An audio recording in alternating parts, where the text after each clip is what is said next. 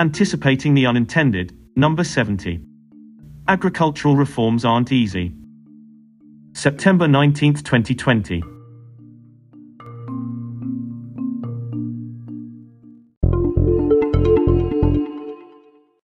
India Policy Watch number 1. 50 years of that Friedman New York Times article. Insights on burning policy issues in India. On September 13, 1970, Milton Friedman wrote his famous piece on the social responsibility of business in the New York Times. You can find the article linked on screen. The clarity of Friedman's thinking and his powerful articulation of the doctrine of shareholder value maximization has made it arguably the most influential business article of all time. Friedman scoffs at businesses talking of social responsibility, suggesting any attempt to do so will turn political, that will force the individual to conform to the more general social interest. Who determines this social interest? In the hands of a dictator or a demagogue, this decision can be detrimental to society. It is a compelling article. I would suggest you read it before you dismiss it as free market fundamentalism. Friedman concludes but the doctrine of social responsibility taken seriously would extend the scope of the political mechanism to every human activity. It does not differ in philosophy from the most explicitly collectivist doctrine. It differs only by professing to believe that collectivist ends can be attained without collectivist means. That is why in my book, Capitalism and Freedom, I have called it a fundamentally subversive doctrine in a free society and have said that in such a society there is one, and only one, social responsibility of business. To use its resources and engage in activities designed to increase its profits so long as it stays within the rules of the game, which is to say, engages in open and free competition without deception fraud. Chapter 1 Enduring Appeal over the years it has been attacked, and its central message discredited in the light of the global financial crisis. Even businesses are reluctant these days to invoke shareholder value maximization as their goal. There have been calls for societal value maximization, stakeholder wealth creation, and conscious capitalism to replace the Friedman doctrine. All good intentions aside, nothing has truly replaced it in how businesses operate. What explains its enduring appeal? Three reasons. First, a simple and measurable metric. The shareholder value maximization goal is easy to set and monitor. It helps that there is a common understanding of the metric, the alternatives are amorphous. It is difficult to understand what does maximizing societal value entail for instance. Who will define what society wants? Are societal objectives of India and the US similar? Second, rewarding the risk takers. The shareholders invest risk capital in an enterprise. This willingness to take risk is what leads entrepreneurs to build new products, satisfy the consumers, and create new jobs. The shareholders deserve the pursuit of maximum return by the firms for this risk they undertake. It is up to them what they do with these returns. They can invest it in newer enterprises or use it to improve the society as they deem fit.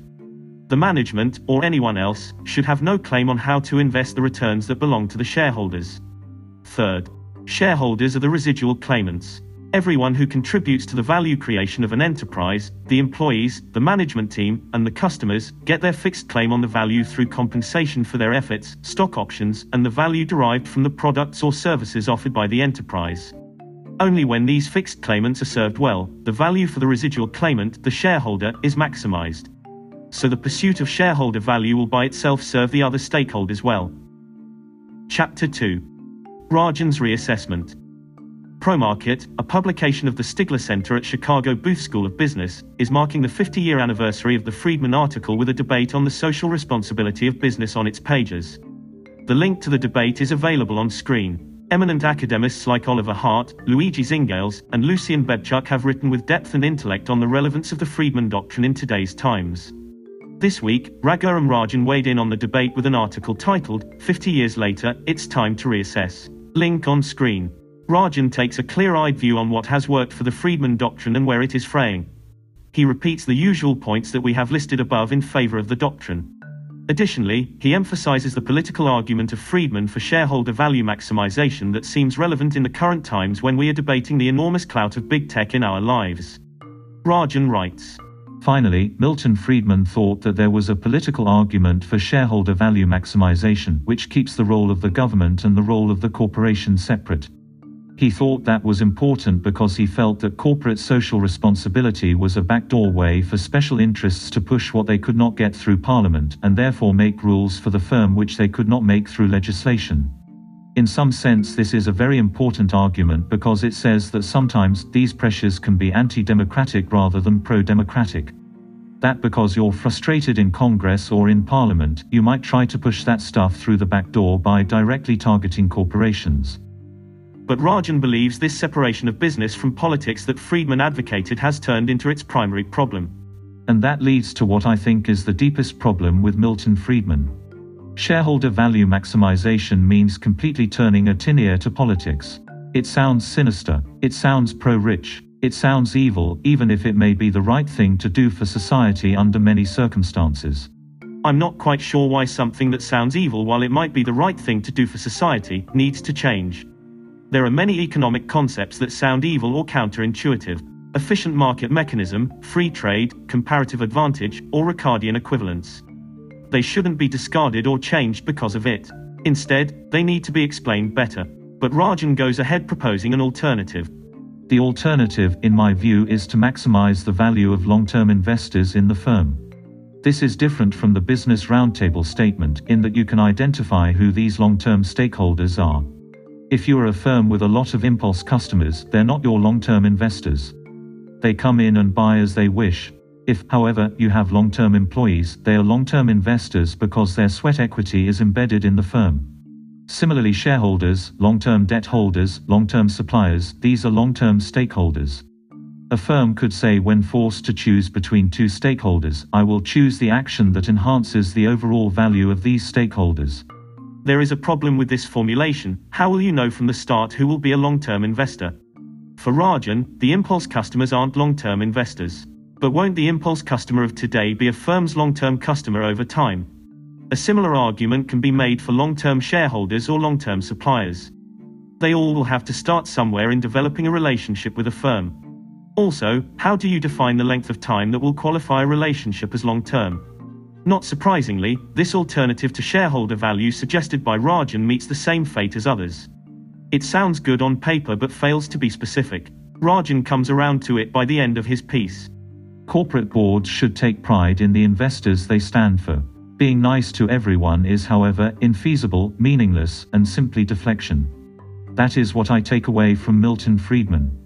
Friedman's doctrine remains the most elegant and practical way for firms to pursue its objectives that deliver the most value to society.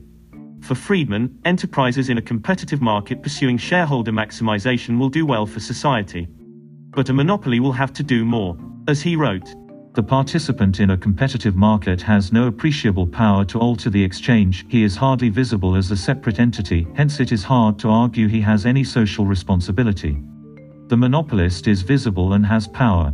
It is easy to argue that he should discharge his power not solely to further his own interest, but to further socially desirable ends. So a firm operating in a competitive market is free to pursue shareholder value maximization.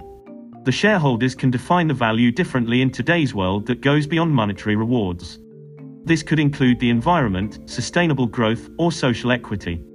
But for Friedman, this can't be imposed by others on the shareholders. The decision has to be that of the shareholders alone.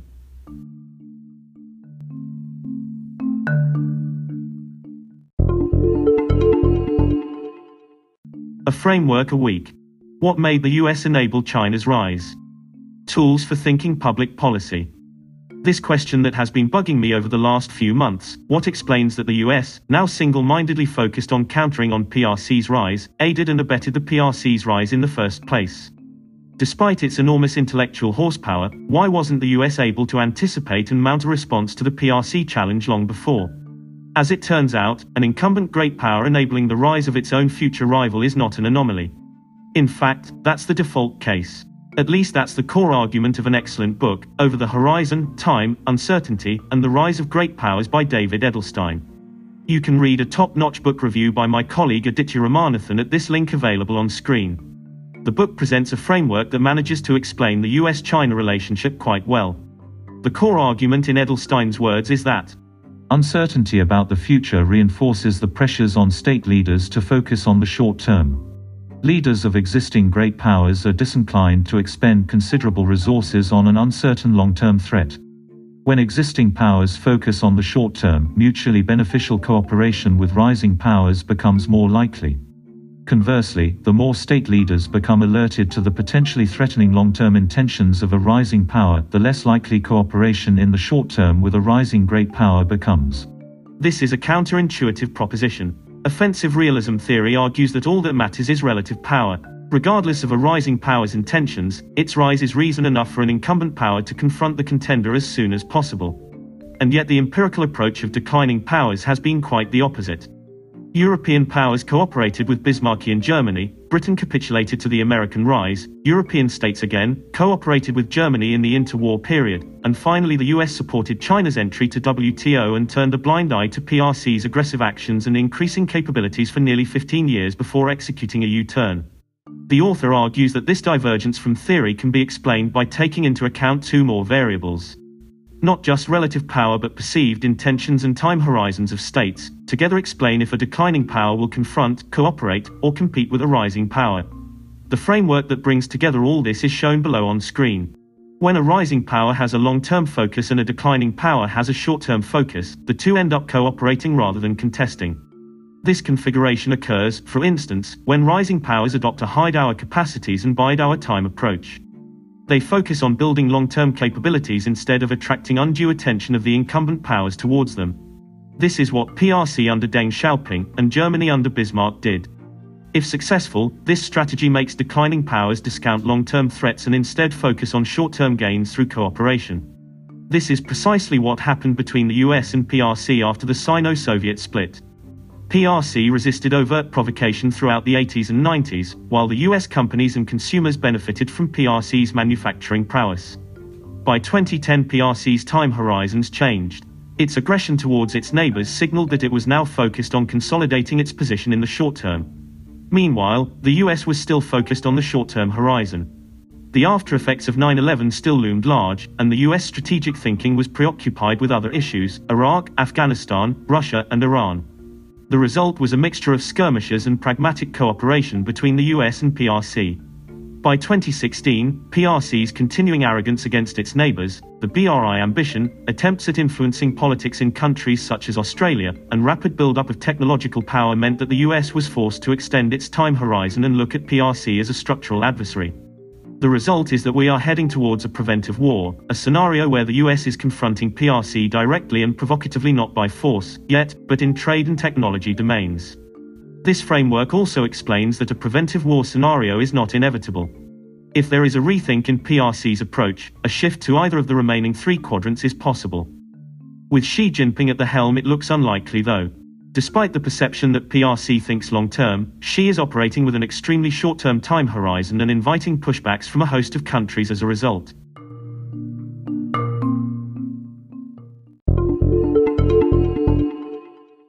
India Policy Watch Number 2 No Looking Back on Agriculture Reforms. Insights on Burning Policy Issues in India. The Lok Sabha passed three bills relating to agriculture this week. These bills replace the existing ordinances that came into effect in June. These bills are part of the agriculture reforms package that was unveiled by the FM in May this year. The bills will now be tabled in the Rajya Sabha on Sunday. These reforms were long due. Despite the obvious failures of the state in the farming sector, successive governments balked at reforms. The entrenched aristocracy of rich farmers, commission agents, and farmer leaders thwarted all attempts.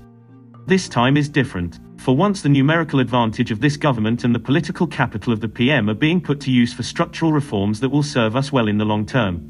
The small and marginal farmers have suffered under the benevolent tyranny of the state. These reforms will liberate the sector. Yet there is a minor political storm brewing. Shiromani Akali Dal, SAD, a longtime ally of BJP in the state of Punjab, has opposed the legislations. On Thursday, its lone representative in the Union Cabinet, Harsimrat Kaur Badal, resigned. The SAD leader, Sukhbir Singh Badal, spoke against the bill in Lok Sabha. These bills have many provisions that go against farmers' interests. We have repeatedly asked the government that please address the apprehensions of farmers, but the government had done nothing. Therefore, I oppose these bills. There are farmer protests in Punjab and Haryana against the bills. There is a possibility it could spread to other states. The usual bogey of capitalists and big businesses is being brought up. This is a government that's especially sensitive to this kind of criticism. We hope it stays the course and uses its formidable skill in setting the narrative to sell these reforms to the farming community. Chapter 1 Farmers Aren't Free. The reasons for the protests are instructive in understanding why critical reforms in any sector in India remain difficult to implement.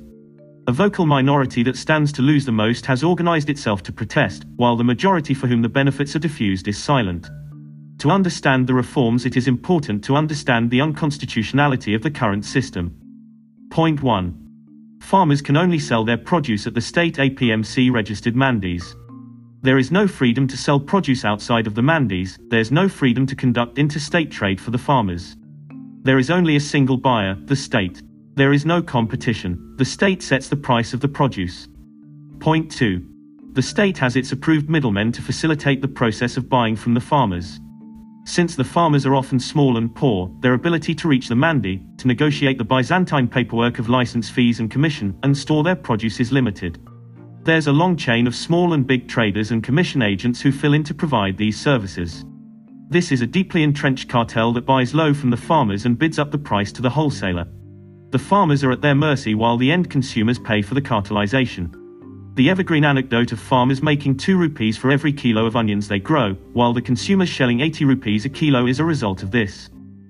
Point 3. There's no freedom for the farmer to sell their labor for a price through a contract. This is a freedom guaranteed by the Constitution to every citizen except the farmer, so small and marginal farmers can't enter into contracts with private buyers of farm produce to aggregate their produce and sell it at a predetermined price. Point 4.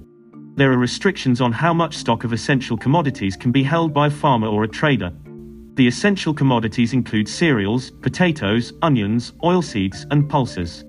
So the market mechanism of stabilizing price through supply management and storage isn't available. There's no incentive for players to set up modern warehouses and cold supply chains for these commodities. The result is frequent price fluctuations and criminal wastage of food. Chapter 2 The Sum of All Good Intentions. The dismal state of Indian agriculture bears no repetition. The farm income growth has been stagnant for the last six years. The small and marginal farmers who constitute 86% of India's peasantry barely make a living out of farming, with average per capita annual income below 100,000 rupees. About 45 farmers die by suicide on an average every day. The Food Corporation of India, FCI, buys the produce at the minimum support prices, MSP, from the mandis and distributes it at a subsidized rate through the Public Distribution System, PDS. This subsidy bill has grown to an unmanageable level. The FCI borrows from National Small Savings Funds, NSSF, to keep its operations going. It is estimated this loan will rise to 3.5 lakh rupees crores in fiscal year 21 from 2.5 lakh rupees crores in fiscal year 20. Millions of ordinary Indians trust NSSF with their lifelong savings. It is anybody's guess when FCI will be able to pay back NSSF. If this appears like a giant Ponzi scheme, that's what it is. The food grains stocked at FCI are at an all-time high but there's no market mechanism for its distribution when people needed it the most during the pandemic. They had to wait for the largesse of the state for the stored grains to reach them. This is a broken system. Even if you set out to create a dysfunctional system, you'd have struggled to reach here. Who in their right minds would want this structure to continue? Who has it helped except entrenched cartels and a few dynasties of farmer leaders who have built a system of patronage? It is the established rural structures that's protesting, that doesn't want to let go. They must be ignored. Chapter 3 How We Got Here. The obvious question that comes up is why did we opt for such a system?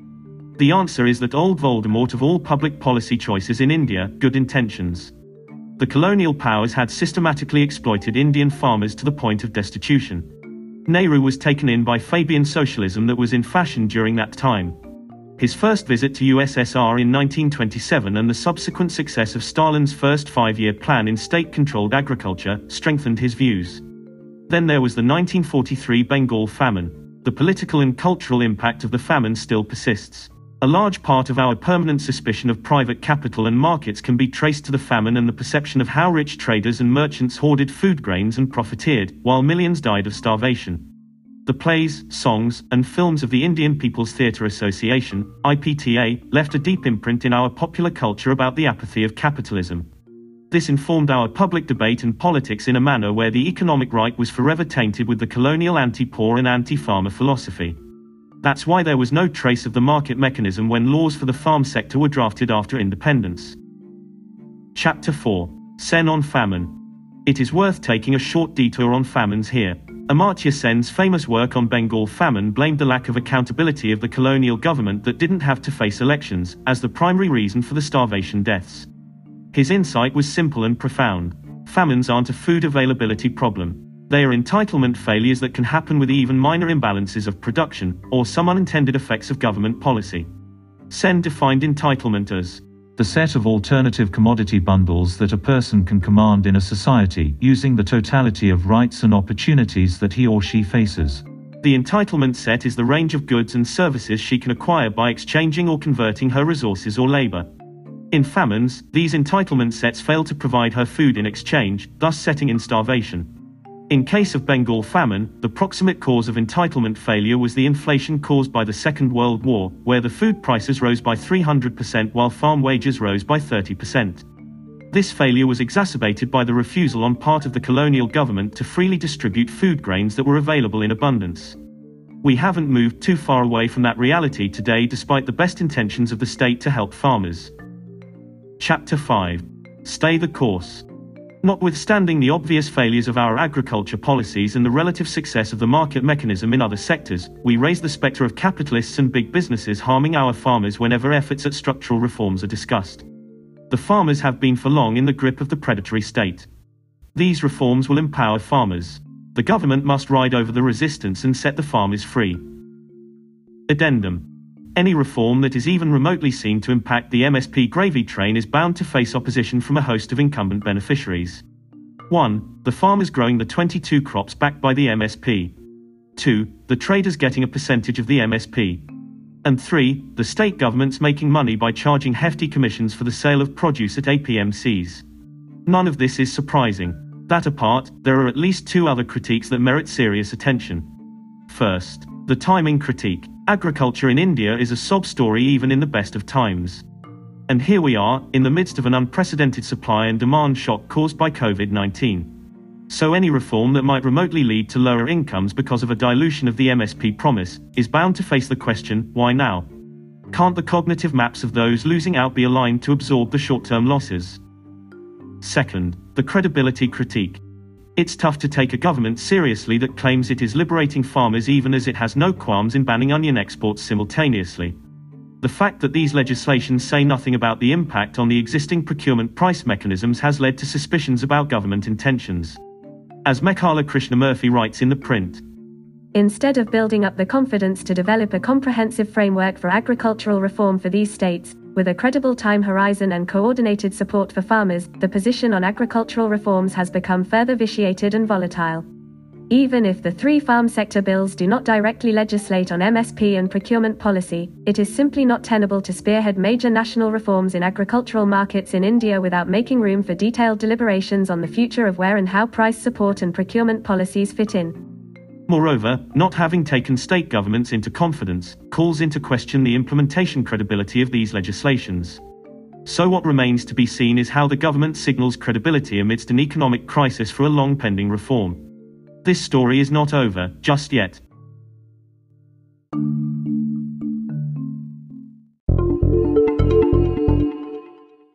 Homework Reading and listening recommendations on public policy matters.